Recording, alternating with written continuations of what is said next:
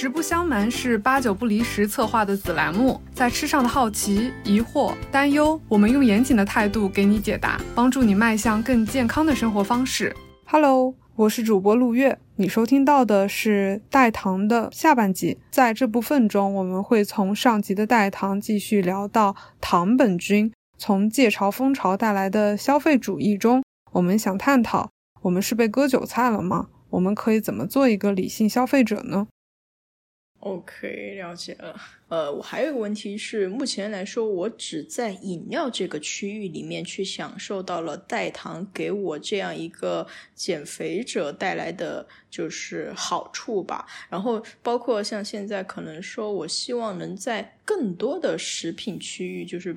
比如说面包店，我感觉跟奶茶店有异曲同工之妙，因为你看，比如毕竟像喜茶、奈雪的茶，像乐乐茶，他们都有出一些甜品呀、欧包。那么其实我也是非常喜欢这类的产品，因为其实像那种就是全麦面包或者是没有加入糖的一些糕点甜品的话，我在享受它的时候，其实也是挺难受的，因为我觉得没有甜味，我就觉得就是这个蛋糕和面包都是没有灵魂的。那么其实我也在思考。说，哎，为什么像现在戒糖的风潮那么火，然后代糖就是代糖的产品也这么火热的时候，呃，没有去选择把代糖去使用到这一块区域呢？如果有的话，那我肯定会非常喜欢。对，这又是一个很好问题，就是说代糖它能不能除了饮料之外，还能够用来做饭呐、做烘焙啊，对吧？对，你的问题大概是这个。那其实没错，我们可以退一步来想一下，就是说糖在。除了说带给人甜味的这个功能上面，是不是还有一些其他的功能？比如说你吃到的果酱啊，里面它的糖肯定是非常高的。那为什么加这么多糖？一个是口感嘛。那除了抛开口感来说，那糖它可以是阻止微生物的一个生长的一个速度，它能延缓。所以说，在可能果酱当中，必须要保证它的糖分这么高。这也让我想到之前我自己在家做什么果酱的时候，我就想说，哇，怎么加这么多糖？我少加一点吧。然后就会发现，嗯，虽然说我放了冰箱，但是就是长霉的速度有点快，就比我期待的要快很多。就我以为还能放两三个月，但是没有想到马上就开始有一些霉点了。所以这是糖它的一个作用，就是说在果酱当中，它能够阻止微生物的一个生长的一个速度，它能延缓。所以这是除了糖味之外啊，甜味之外的一个了解了功能。那还有什么功能呢？就比如说你烘焙店里面，你去看到布朗尼啊，或者你的曲奇，它其实上面的颜色都是很好看的，就有一些这种焦糖化啊，或者有一些。所以说在烘焙里面，我们加糖不仅是为了甜味，还会为了这个产品它的一个口感，就是这个，比如说这个曲奇尝起来是那种。酥酥的，然后里面又有点软软的，或者说它的一个味道，还有甚至说在高温下面它产生的一个焦糖化的一个过程，这个颜色很好看，对吧？所以说在烘焙里面，糖它如果说代糖要完全取代糖的话，我们研发者也会去思考的说，那除了甜味能够替代，它能不能替代糖蔗正正常蔗糖带来的一个质构，或者说风味，或者说颜色？对，这也是糖之外，就是糖，我们甜味之外要去考虑的一个。还有正常来说，你吃的面包，对吧？可能要加一些糖。为啥加一些糖？可能就帮助了酵母去发酵。对于酵母来说，糖就是它自己的一个食物。那如果说你把它取代成了一个代糖，酵母会喜欢这样的产品吗？这是酵母能够就是消化的产品吗？这也是一个问题。那我们再后面去说你喜欢吃的雪糕啊、冰淇淋啊什么的，糖在这里面除了甜味，它还会给这个产品带来一个体积上的一个增加，就是 volume。所以说，那种绵密感很有可能是当你把糖取代成代糖之后，很难去模拟复刻的一个地方。OK。所以这也是，嗯，很难，就是说你现在没有看到说面包店怎么。或者说任何的含糖的一个食物，它为什么现在没有说全面取代成为代糖的一个原因，就是我们还要考虑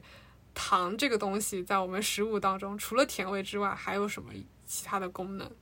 对，哦，了解了。所以，呃，代糖饮料是因为糖在饮料之中，它只会提供甜味这个因素，所以它是可以被替代的。但是如果去把它运用到烹饪、烘焙、做饭，可能它就是，呃，糖其实除了甜味，有就是提供其他更多的呃用途吧。所以这个是甜味剂没办法替代的。嗯。有没有办法替代？我觉得可以把这个不要打死，就可能在科学家继续研究的话，还非常有可能能够未来有可能在有待研究吧，可能还正在研究这样的产品。对，还有一个我觉得很很有意思，也是我在想说，这样的代糖产品的话，在饮料当中，它其实不需要怎么加热，对不对？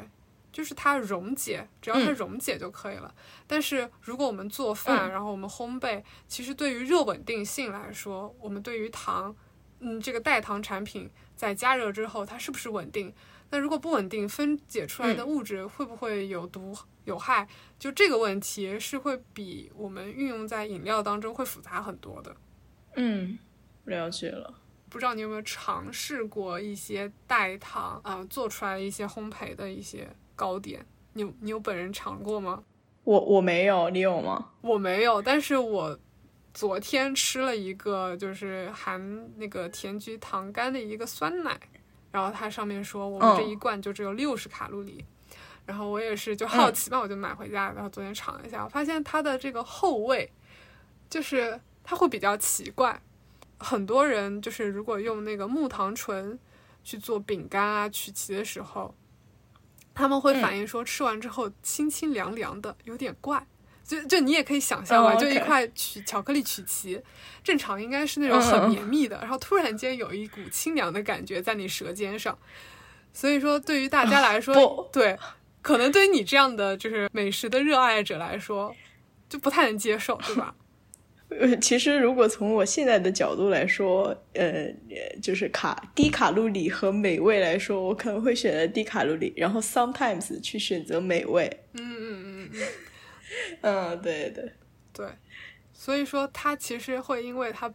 这个代糖自己的一些特性，就是它尝起来怎么样，或者有一些如果你用多了，它尝起来有一点苦的味道，或者有一些金属的味道，所以这是它跟蔗糖。比来说，就是有一些短板的地方。同时的话，如果你作为一个商家，你肯定要考虑这个成本的问题，对吧？就这样的产品跟蔗糖去相比的时候，还是会比较贵一些的。然后你的配方，还需要进行很多的调整，温度啊、湿度、发酵时间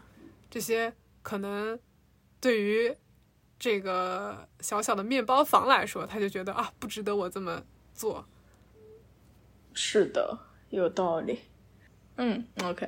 哦，那其实我还有个问题，就是其实我现在有点就是就有点畏惧糖这个东西了。那么我也是很想去了解，就是糖这个东西它到底对我们身体有怎样的危害。就是到底是呃，或者是我只要是减少用量就行？对，可能这是我现在一个的以这样一个状态，其实还挺焦虑的吧。我听到的矛盾点可能就是一个是戒糖给你带来一个好的身体啊身形上的一个好处，同时你也会觉得好像糖。也没有那么糟糕，为什么我们一定就是要戒掉它，完全不能使用它？可能这是，或者是为什么现在我感觉我得到的讯息也是在说糖是一个不好的东西，好像在说几十年前的脂肪一样。嗯嗯，我觉得糖这个事情的话。可以这么理解，就是说，为什么代糖会变得热门，也是在背后大家有一些健康上的诉求。就就像你之前说的，就是你在体重管理、减肥上面，大家为什么把糖跟体重管理连在一起？就是因为现在有很多研究就发现，大家的饮食里面摄入了很多添加糖。这个也是我想跟大家去区分开来的，就是不是任何一切尝起来甜的东西，你都应该避而远之。比如说苹果，它也是甜的，那你是不是应该戒糖，就是戒掉这个苹果呢？戒掉一切甜的东西呢？不是，就是减少摄入的糖，是更多的是添加糖。那添加糖的意思就是说，你在这个产品从原材料结束，就是就比如说这苹果成长完之后。到销售啊、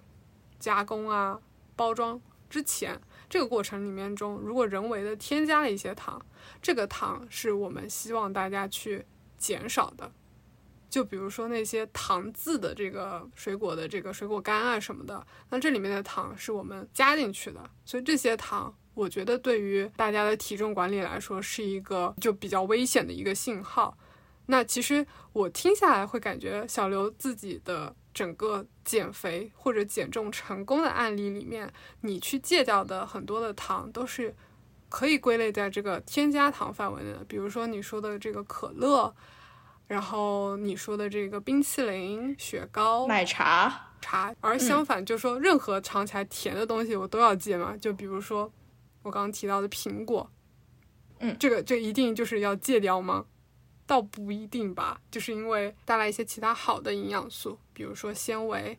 对吧？嗯，所以说我觉得戒糖，我不希望大家以后看到“糖”这个字就特别特别的恐惧恐慌，然后就觉得。只要尝起来甜的，比如说玉米，我就想起来我妹问我，就说：“哎，我现在都不怎么吃甜玉米了，我现在要吃糯玉米。”然后我说：“为什么呀？”我说：“你以前很喜欢甜玉米啊。”他说：“不行啊，那个甜玉米尝起来是甜的，不行。就是说我得我得吃糯米玉米，它不甜，就肯定会好很多。”就我觉得隐隐的有一些 听出来，他想要所谓戒糖的这样一个理念在里面，但是很多人没有分清楚，就是说。什么样的糖是要戒掉，或者说你在零食消耗上面，我觉得是尤其，比如说你刚刚说的沙琪玛什么的，就这样的零食里面，就小小一个包装，可能也就十五克、三十克，但是它里面的糖是很多的，所以这个我觉得是，嗯，体重管理里面要去注意的点。嗯，然后还有包括酸奶，其实因为我之前了解到，因为我之前就是一种传统的一些思维上会理解为酸奶应该是一个减肥的东西，感觉是一个很健康的东西，结果没想到他们其实酸奶就是我们普通去喝到的酸奶，包括那种所谓的风味发酵乳，好像都会加大量的白砂糖。对对对。是的，像那个常温放置的莫斯利安，就之前我爸特别喜欢喝，然后安莫西是叫那个吗？对对对，然后就你会发现，其实它非常非常甜。然后我我也是跟你一样，我怎么领悟到说，其实酸奶里面有好多糖呢？就我怎么想到这个，是因为就是在美国可能学习生活一段日子之后，发现哎，他们货架上的这个。叫 Greek yogurt，就是希腊式酸奶。我发现怎么这么酸？所以说，在我 的味蕾冲击上，我突然间意识到，哎，等一下，那我之前在国内吃的这些风味酸奶，是不是里面的糖也加太多了吧？所以这是我就反过来想到的，就是也是也跟你有同感吧，就是酸奶好像其实有一些产品里面添加的糖也太多了。嗯，没错没错，我之前也是因为在 英国的时候接触到了这个希腊酸奶，然后大大的就是就没想到酸奶的原味是这个样子。对，就风味酸奶的这个原味跟正常的酸奶原味可能是两码事。对，没错没错。说到这，我就有一个想起来，就是说为什么饮料这样的产品当中。它的糖会成为就是很多可能营养学家或者说跟健康领域有关的人，大家也会一直去讨论的点，就是因为 empty calorie，就是它是一个空的卡路里，也就是说它只给了你卡路里，它没有给你任何其他好的地方。那假如说我吃一个苹果的话，同样的，假如我们吃俩苹果能达到呃跟某个饮料来说一样的卡路里的话，那。除了卡路里，苹果还给了你很多其他的，比如说维生素，比如说纤维素。但是这个饮料，你喝完之后只给了你卡路里，所以我们叫它一个 empty calorie。那如果说一个人一天只要两千卡或者三千卡的话，你只去满足你自己的卡路里要求，而不去想一想一些其他的维生素、矿物质啊，还有一些纤维素的话，蛋白质的话，你只去满足卡路里。那我们就可以说，你这个人可能就喝喝了吃了很多 empty calorie，而没有得到一些很好的营养素。它给了你卡路里，你能够用这些卡路里去锻炼，但是你没有在这个吃到这个食物的同时，得到一些比较丰富的营养素。这也是为什么就是希望大家去摄入很多的呃五颜六色的呃蔬菜和水果，因为它们虽然卡路里低，但是它里面里面有非常丰富的微量的营养素。我还有一个问题是，就是其实之前的话，其实在这两年，其实我们很容易看到一些戒糖、关于代糖一些就是良好的讯息在给我们，就是在如何如何去吹捧它，就戒糖多么好，然后使用代糖的产品有多么好的时候，那么我又在想，就是。呃，就是因为之前其实前段时间有出一个新闻，也是在说，就是现在的整个市场上有点太过。就是对糖的评价有点太过消极，就是往往都是一些不好的评价。我们都在说如何去避免糖，如何去避免摄入太多的糖。那么，其实我有时候也在想，这是不是说，嗯，比如像之前他有一个新闻是那个李李佳琦，就是他在他的直播间嘛，有去售卖一个像叫做脱糖。电饭煲的一个产品，然后这个时候我就才开始看到了一些关于所谓戒糖代糖的一些不好的消息，这是不是就是有资本在后面去过大的夸大？所以我是不是被贩贩卖了焦虑？所以说才去接受他们所推崇的这个产品？就这个这个问题比较泛。那如果说你想做一个比较理性的一个消费者，你可以怎么去做的话，我觉得首先是。你要比较独立的去思考一下，就像你刚刚有反省到，那糖是不是其实没有那么糟糕？对啊，糖它又比如说你在苹果里有糖，香蕉里有糖，那这些糖你是可以去吃的。那同时你在做饭的时候加一些糖，而且你加的量也不是那种放半袋子这种量，只是加了一勺、半勺、一小撮糖，这样子的话，其实你的焦虑。是没有很大必要的，而且从另一个角度上说，这么多产品，它我们如果说最终目标是体重健康，然后身体健康的话，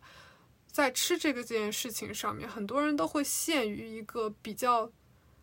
分割的一个想法，就觉得啊，我只要戒糖我就瘦，我只要运动我就瘦。也就是说，你如果你把很多事情都分裂开来看的话，你的最终的结果。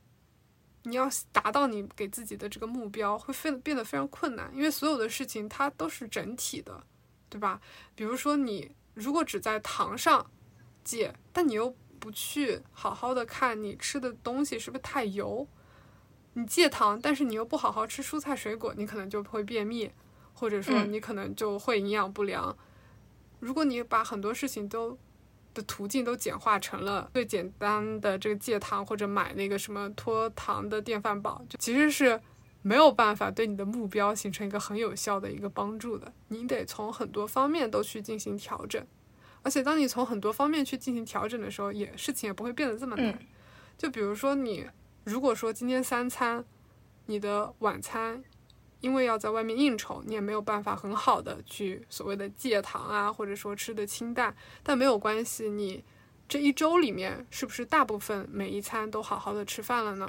你是不是每每一次早饭或者每一天都尽量做到了给自己吃一些水果呢？如果你一周或者说大概的这样的模式，你不去看每一餐、每一顿、每一个食物，这个模式下面你是。还比较健康的，我觉得你就可以不要那么的焦虑，而且你如果把很多心思花在选择食物上面啊，考虑体重上面，你会觉得自己应该会比较累吧？对，没错，特别是去计算它的卡路里的时候，然后就保持一个很好的身形，但你会觉得就是会有点负担吧？对对对，所以我也就反过来说，就是不要觉得。代糖就是完全的救星，就虽然说它能够保持你在可口可乐啊、雪糕这样产品上的快乐，但是这些东西你再去多吃，它一样是 empty calorie，它就会把你每一天需要的卡路里的份额占掉了。因为这样的份额，如果你分给蔬菜水果，分给那些豆子，所以这是为什么大家可能在减重上面就会比较心累，然后有些人又容易反弹的一些原因吧，因为他们总把事情的这个复杂度降低成了一个，就比如说我只要买上这个脱糖的电饭煲，我就可以怎么样，嗯，或者糖尿病患者就觉得，哎，我只要代糖，对吧？我就糖尿病管理就能做到很好，嗯，那其实没有办法做到做到很好，因为所有的事情它都是相关的。啊，全面的去看食物吧，无论是减肥还是这种慢性病的管理，就是应该有一个比较全面的呃策略。就比如说，是不是要运动也要加上去？然后平常除了说糖这个要注意，那是不是其他的也要注意？比如说